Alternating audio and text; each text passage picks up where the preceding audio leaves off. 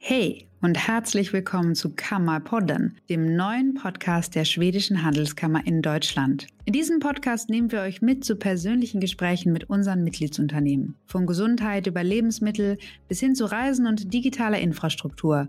Schwedische Unternehmen sind in vielen Bereichen in Deutschland vertreten. Im Podcast erfahren wir direkt von den Menschen in den Unternehmen, woran sie arbeiten und was die schwedische Wirtschaft in Deutschland besonders macht. Mein Name ist Helen Hoffmann und ich bin die Country Managerin der Schwedischen Handelskammer. Dieser Podcast wird unterstützt von Parkstar und Rüberg Consulting. Wussten Sie schon, dass bereits über hundertneunzig Städte mit Parkstar zusammenarbeiten? Mit der digitalen Parklösung für Unternehmen und Städte zahlen Nutzer keine Servicegebühren und Städte profitieren von attraktiven Parkrahmenlösungen. Mit dem Stichwort Handelskammer schenkt Parkstar jedem Unternehmen eine dreimonatige Pilotphase. Erfahren Sie mehr unter parkstar punkt de. Rüberg Consulting ist der richtige Partner für europaweites Recruitment von Management und Spezialisten. Auch bei der Personal- und Organisationsentwicklung steht Rüberg Consulting Ihnen zur Seite. Alle Infos dazu finden Sie auf rüberg Bindestrich consulting punkt de.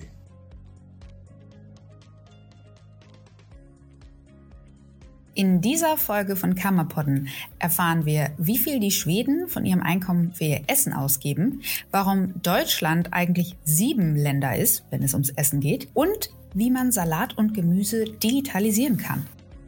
Es ist elf Uhr, es ist beste Mittagszeit und ich freue mich sehr, dass ich heute mit Anders Klinge sprechen darf vom Picadeli. Und ähm, vielleicht kannst du uns ein bisschen erzählen für diejenigen von uns, die euch noch nicht kennen, was ihr eigentlich genau macht. Erstmal vielen Dank, dass ich heute hier sein darf. Picadeli ist ein schwedisches Salatbar-Konzept. Das heißt, wir haben ein S B-Salatbar-Konzept entwickelt, von der Hardware über die Software bis hin zum Essen. Und Salatbar, das, das kennen wir ja. Also wenn ich im Supermarkt zum Beispiel gehe, dann, dann gibt es ja dann eine Salatbar. Das war aber ja noch nicht schon immer so seit Menschengedenken.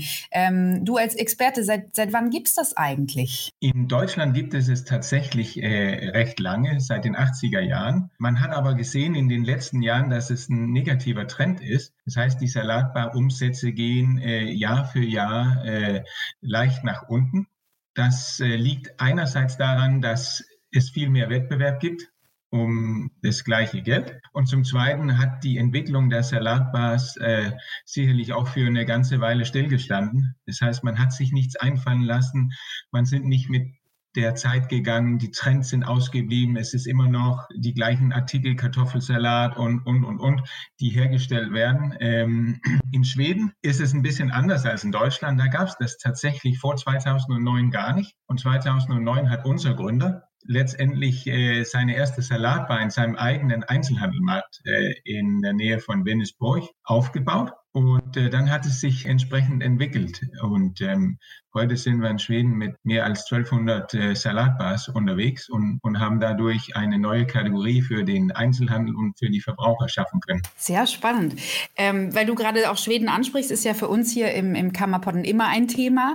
Ähm, wenn ich mir jetzt überlege, Essen wie ein Schwede, was bedeutet das eigentlich? Äh, und wo unterscheiden sich Deutsche und Schweden? Ihr habt Salatbars in Deutschland, ihr habt Salatbars in Schweden.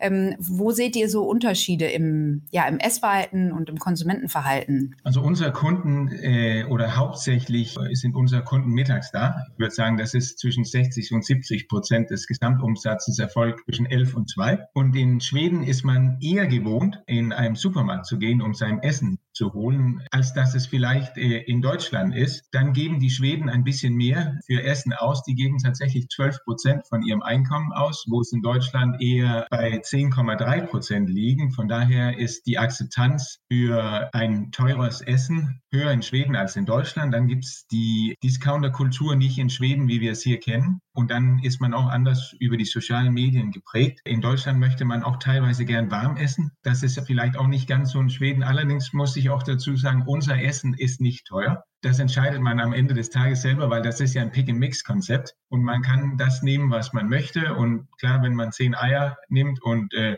einen Mayonnaise-basierten äh, Nudelsalat, dann kommt ordentlich Gewicht in der Schale. Aber in der Regel können wir mit sechs äh, bis sieben Euro eine gesunde, leckere Mahlzeit für den Konsumenten anbieten. Das ist ja sehr interessant, dass du sagst, Schweden geben mehr Geld aus, geben zwölf Prozent des Einkommens aus. Das äh, habe ich schon öfter gehört, dass ähm, Deutsche so ein bisschen ähm, ja, Schnäppchenjäger sind, wenn es zum Essen kommt. Viele andere Kulturen äh, verstehen das ja überhaupt nicht, wie man da sparen kann. Wie macht ihr das, dass ihr die Deutschen dann ein bisschen dazu kriegt, dass sie auch mal investieren in ihr Essen, in ihre Ernährung, sich ja vielleicht auch mal was gönnen mittags und sich was holen von Picadeli? Wie, wie habt ihr das geschafft? Also wir, ich sage mal allgemein, den Deutschen äh, dazu zu bringen, mehr Geld fürs Essen auszugeben, ist sicherlich eine, eine sehr große Herausforderung, die wir als Picadeli nicht alleine stemmen können. Aber wir versuchen, ein leckeres Essen für vernünftiges Geld anzubieten, sodass wir halt eben die breite Masse ansprechen können. Und dann arbeiten wir, wir sehr stark äh, über die äh, sozialen Medien und auch einfach über die, über die richtigen Locations. Das ist für uns ausschlaggebend für den Erfolg, dass wir an den richtigen Standorten unser Salatbar haben, dort wo die Akzeptanz für Essen, wie wir es anbieten, auch vorhanden ist. Wir kommen eher nicht zum Zuge in einem kleinen Dorfmarkt, wo alles äh, teilweise von den Feldern geholt werden, beziehungsweise äh, das, was man nicht selber gemacht hat, das geht nicht, sondern wir sind eher in den Städten und in den urbanen Gegenden äh, erfolgreich, wie zum Beispiel Kölner Hauptbahnhof oder Berlin in Bürogegenden oder in Frankfurt am Hauptbahnhof oder in Hamburg. Zum Beispiel in Einkaufszentren. Also das, das ist so eher unsere Gegend. Aber wir versuchen tatsächlich über hochqualitatives Essen zu vernünftigem Geld die Leute an die Salatbar zu locken. Und wenn du sagst, so die Hauptbahnhöfe, die, die, die Großstädte, ähm, da gibt es viele Leute, die bei euch sich was holen. Gibt es einen Ort, wo du sagen kannst, hier wird am allermeisten Salat gegessen? Von euren, also von euren Standorten? Ja, äh, mit Abstand äh, gibt es tatsächlich einen Standort, der das meiste verkauft, und das ist in Stockholm am Hauptbahnhof bei dem ähm, Einzelhändler Coop. Das, äh, die, der Markt nennt sich Coop Zentralen. Da äh, dort mittags hinzugehen, um sich einen Salat zu holen, dann äh, muss man mit viel Geduld ausgestattet sein. Ich habe da tatsächlich selber schon oft äh, Salat gekauft und ich glaube, das war der von euch. Ich war aber eher abends da, da hatte ich dann mal Glück und musste, musste nicht warten, sondern äh, konnte mir schnell was holen.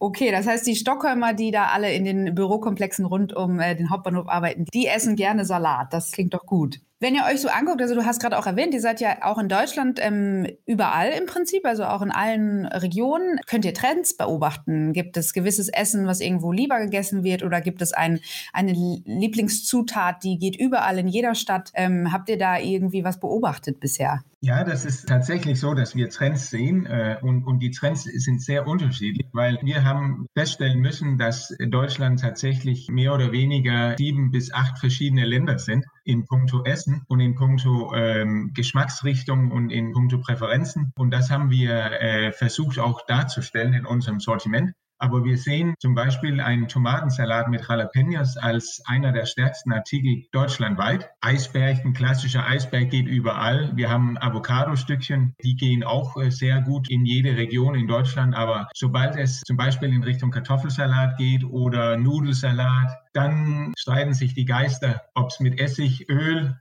oder mit Mayo gemacht werden muss, ob süß oder sauer sein muss. Das ist schon wie eine Wissenschaft für sich. Da geht dann auch so eine Nord-Süd-Grenze, glaube ich, ne? Also gerade dieses mit Essig und Mayo, da gibt es Unterschiede, äh, wie wir hier in Norddeutschland, ich sitze ja jetzt in Hamburg, das sehen, und wie vielleicht die Münchner äh, das richtig finden. Das äh, kann ich mir gut vorstellen. Es ist tatsächlich so, dass äh, die Salatbars im Norden eher Salatbars entsprechen, die wir auch äh, aus Skandinavien kennen, wo man viele Monoartikel haben, viel Grünzeug, und wo dann auch äh, einige Nudelsalate und, und Kartoffelsalate et cetera äh, und dann auch noch Fleisch, Fisch. Im Süden gibt es teilweise gar keine Monosalate, sondern da ist alles, das sind alles fertig angemachte Salate mit Essig, mit Öl, sodass man, äh, wenn man tatsächlich einen Salat in München zusammenstellt, dann hat man zehn verschiedene Geschmacksrichtungen in, in einer Schale, was dann äh, wiederum es recht schwierig macht, zumindest für einer wie ich, der die Mono-Artikel sehr gern mag. Da komme ich äh, überhaupt nicht mit zurecht, dass ich zehn verschiedene Geschmacksrichtungen in einer Schale habe.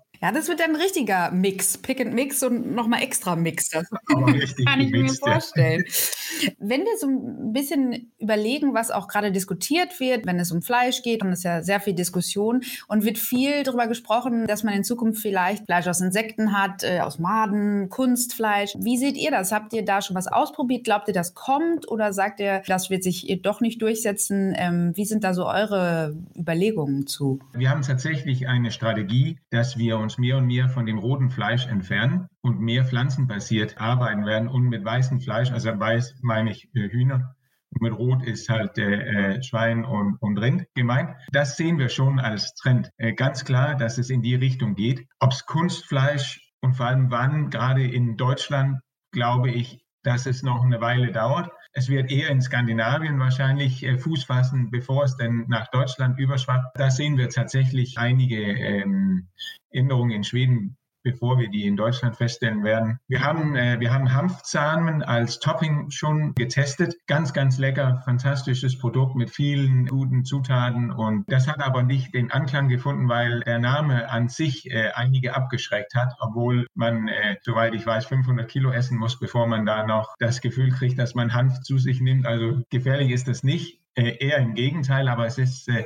es hat halt durch den Namen leider Gottes keinen Anklang gefunden. Aber wir glauben, dass da einiges auf uns zukommen in den nächsten Jahren, was uns als Konzeptanbieter richtig in die Karten spielt, weil es wird schwieriger und schwieriger, das in der Eigenproduktion im Markt selber nachzustellen.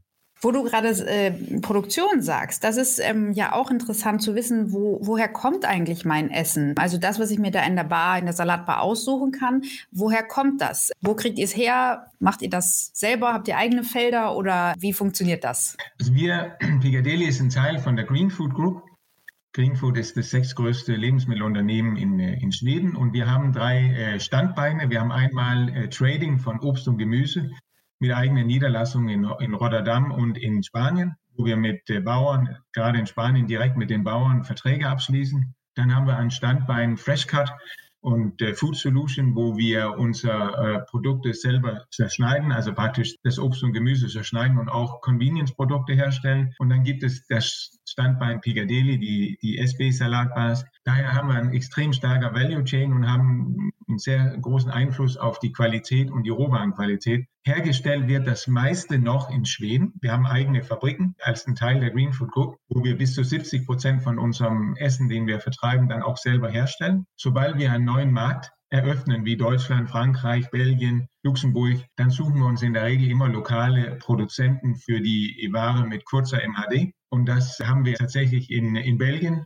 äh, momentan, was uns äh, in Deutschland und in Nordfrankreich und in Belgien dann auch unterstützt. Und wir suchen immer weiter nach interessanten Möglichkeiten einer Zusammenarbeit mit Produzenten, die was können, was wir selber nicht darstellen können. Verstehe. Was ja bei euch, bei Picadeli, ein bisschen besonders ist und was ihr, glaube ich, auch neu reingebracht habt, ist ja so eine gewisse Tech-Seite. Also ihr seid ja die smarte Salatbar. Kann man Salat digitalisieren? Das ist ja was ganz Normales, ganz bodenständig. Kann man das digitalisieren? Wie würde man das machen und warum überhaupt? Was bringt denn das? Du kannst tatsächlich alles digitalisieren. Das ist so unsere Auffassung zu dem Thema. Wir sind ein Food-Tech-Unternehmen und so bezeichnen wir uns tatsächlich auch. Am Ende des Tages ist der Konsument ja unser Essen, das ist uns schon klar. Aber der Unterschied machen wir im Bereich Hardware und Tech aus. Und wir nutzen die künstliche Intelligenz, um das richtige Sortiment zum richtigen Zeitpunkt in den Markt zu bringen. Wir machen individuelles Sortiment. Gestaltung auf Marktebene, je nach Umfeld, je nach äh, Kundenpräferenzen. Wenn wir neben einem Studentenwohnheim eine Salatbar haben, dann fokussieren wir sehr stark auf Nudeln und, und Hühnchen. Das ist das, was am meisten gegessen wird, muss man fairerweise sagen. Wenn wir in Berlin in einer Hipster-Gegend sind, dann haben wir sehr viel vegetarische und vegane Produkte. Und all das wird über die künstliche Intelligenz und über unsere entwickelte Software gesteuert. Wir haben zu jeder Salatbar einen Handscanner, also einen Scanner. Und damit scannt man jede einzelne Einheit an. Da ist eine Q R-Code dran. Und in dem Moment, wo, wo du das anscannst, weiß das System dahinter, welche Batchnummer habe ich wo reingelegt in Salatbar, wann ist es reingelegt worden, wann muss es wieder raus. Und dann sehen wir, wenn das neu gescannt wird an dem gleichen Platz, dann wissen wir, okay, dieses Produkt dreht sich innerhalb von zwölf Stunden. Dann wissen wir, okay, das wird gut angenommen von den Konsumenten. Wenn es sich jetzt nicht drehen würde innerhalb zwölf Stunden, sondern eher nach achtundvierzig Stunden neu ausgetauscht werden müsste, dann wissen wir, okay, dieses Produkt wird nicht angenommen und dann gehen wir aktiv auf die Märkte zu mit unserer Auswertung, nicht Bauchgefühle, sondern tatsächlich datengetrieben ran an die Sache und dann sagen wir den Märkten, guck mal hier, vergleichbare Märkte in Berlin, in München, in Köln, die haben statt Brokkoli, meinetwegen Cherrytomaten an diesem Platz. Das würden wir euch auch empfehlen und das können wir belegen mit folgender Statistik. Und das kommt sehr gut an. Dadurch können wir äh, Food Waste minimieren, also die Abschriften minimieren und zufriedene Kunden und Konsumenten erreichen. Und das ist das, worum es geht. Das heißt, wenn ich also ähm, so arbeite, dann habe ich als Kunde den Vorteil, dass ich nicht Avocado essen muss, weil der Marktleiter das gern mag, sondern wenn wir Kunden sagen, Avocado kaufen wir nicht, dann schlägt sich das nieder in den Daten und dementsprechend wird das Sortiment dann quasi aufgestellt. Zum Beispiel, ja. Wenn wir nochmal auf eure Kunden gucken, wer sind denn eure Kunden? Sind das Frauen, sind das Männer, sind das ältere Leute, jüngere Leute? Habt ihr da, könnt ihr dazu was sagen, wer besonders gerne sich was holt? Wir haben tatsächlich unsere Kundensegmentierung geändert. Früher haben wir es genauso gemacht, wie du gerade erwähnt hast.